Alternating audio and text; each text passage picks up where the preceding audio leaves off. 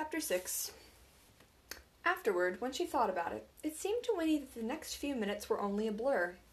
First she was kneeling on the ground, insisting on a drink from the spring, and the next thing she knew, she was seized and swung through the air, open-mouthed, and found herself straddling the bouncing back of the fat old horse, with Miles and Jessie trotting along on either side, while Mae ran puffing ahead, dragging on the bridle.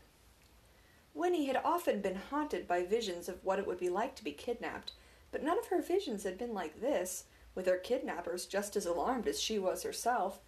She had always pictured a troop of burly men with long black mustaches who would tumble her into a blanket and bear her off like a sack of potatoes while she pleaded for mercy. But instead it was they, Mae Tuck and Miles and Jessie, who were pleading. "Please, child, dear, dear child, don't you be scared." This was Mae, trying to run and call back over her shoulder at the same time.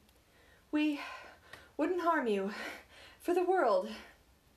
If you yelled or anything," this was Jessie, "someone might have heard you, and that's too risky." And Miles said, "We'll explain it, as soon as we're far enough away." Winnie herself was speechless. She clung to the saddle and gave herself up to the astonishing fact that, though her heart was pounding and her backbone felt like a pipeful of cold running water, her head was fiercely calm.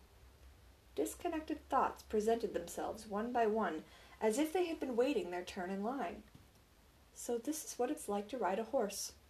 I was going to run away today anyway. What will they say when I'm not there for breakfast? I wish the toad could see me now. That woman is worried about me. Miles is taller than Jessie. I'd better duck if I don't want this next branch to knock me off. They had come to the edge of the wood now, with no sign of slowing their rapid jog. The road, where it angled across the meadow, was just ahead, dazzling white in the open sunlight. And there, standing on the road, was the man from the night before, the man in the yellow suit, his black hat on his head. Discovering him, seeing his surprise, and presented at once with choices, Winnie's mind perversely went blank. Instead of crying out for help, she merely goggled at him as they fled past the spot where he stood. Mae Tuck was the only one who spoke, and the most she could offer was, "Teaching our little girl how to ride." Only then did it come to Winnie that she ought to shout, wave her arms, do something. But the man had fallen away behind by that time, and she was afraid to let go of the saddle, afraid to turn around, lest she fall off the horse. In another moment it was too late. They had sped up the hill and down its other side, and the opportunity was lost. After another few minutes the road led them to a place where, off to the left, a shallow stream looped near, with willows and sheltering scrubby bushes. "Stop!" cried Mae. "We'll stop here." Miles and Jessie grabbed at the horse's harness, and he pulled up abruptly, nearly toppling Winnie off over the neck. "Lift the poor child down," Mae gasped, her chest heaving. "We'll go catch our breath by the water and try to put things straight before we go on." But the explanation, once they had stumbled to the banks of the stream, came hard. Mae seemed embarrassed, and Miles and Jessie fidgeted, glancing at their mother uneasily. No one knew how to begin. For her part, Winnie, now that the running was over, began to comprehend what was happening, and with the comprehension her throat closed and her mouth went dry as paper. This was no vision. This was real. Strangers were taking her away. They might do anything. She might never see her mother again.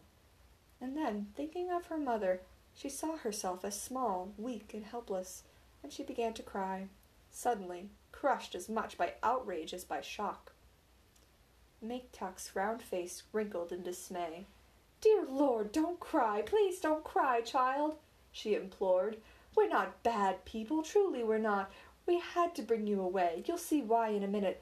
And we'll take you back just as soon as we can. Tomorrow, I promise." When Mae said tomorrow, Winnie's sobs turned to wails. Tomorrow! It was like being told she would be kept away forever. She wanted to go home now, at once, rush back to the safety of the fence, and her mother's voice from the window. Mae reached out to her, but she twisted away, her hands over her face, and gave herself up to weeping. "This is awful," said Jessie. "Can't you do something, Ma? The poor little tad." "We ought to have had some better plan than this," said Miles. "That's the truth," said Mae helplessly. "The dear Lord knows there's been time enough to think of one, and it had to happen sooner or later. We've been plain bone lucky it hasn't before now, but I never expected it'd be a child." She reached distractedly into the pocket of her skirt and took out the music box, and without thinking twisted the winding key with trembling fingers. When the tinkling little melody began, Winnie's sobbing slowed. She stood by the stream, her hand still over her face, and listened. Yes, it was the same music she had heard the night before. Somehow, it calmed her. It was like a ribbon tying her to familiar things. She thought, "When I get home, I'll tell Granny it wasn't elf music after all." She wiped her face as well as she could with her wet hands, and turned to Mae. "That's the music I heard last night," she managed between recovering snuffles, "when I was out in my yard. My Granny said it was elves." "Dear me, no," said Mae, peering at her hopefully. "It's only my music box. I didn't suppose anyone could hear it." She held it out to Winnie. "Do you want to take a look at it?"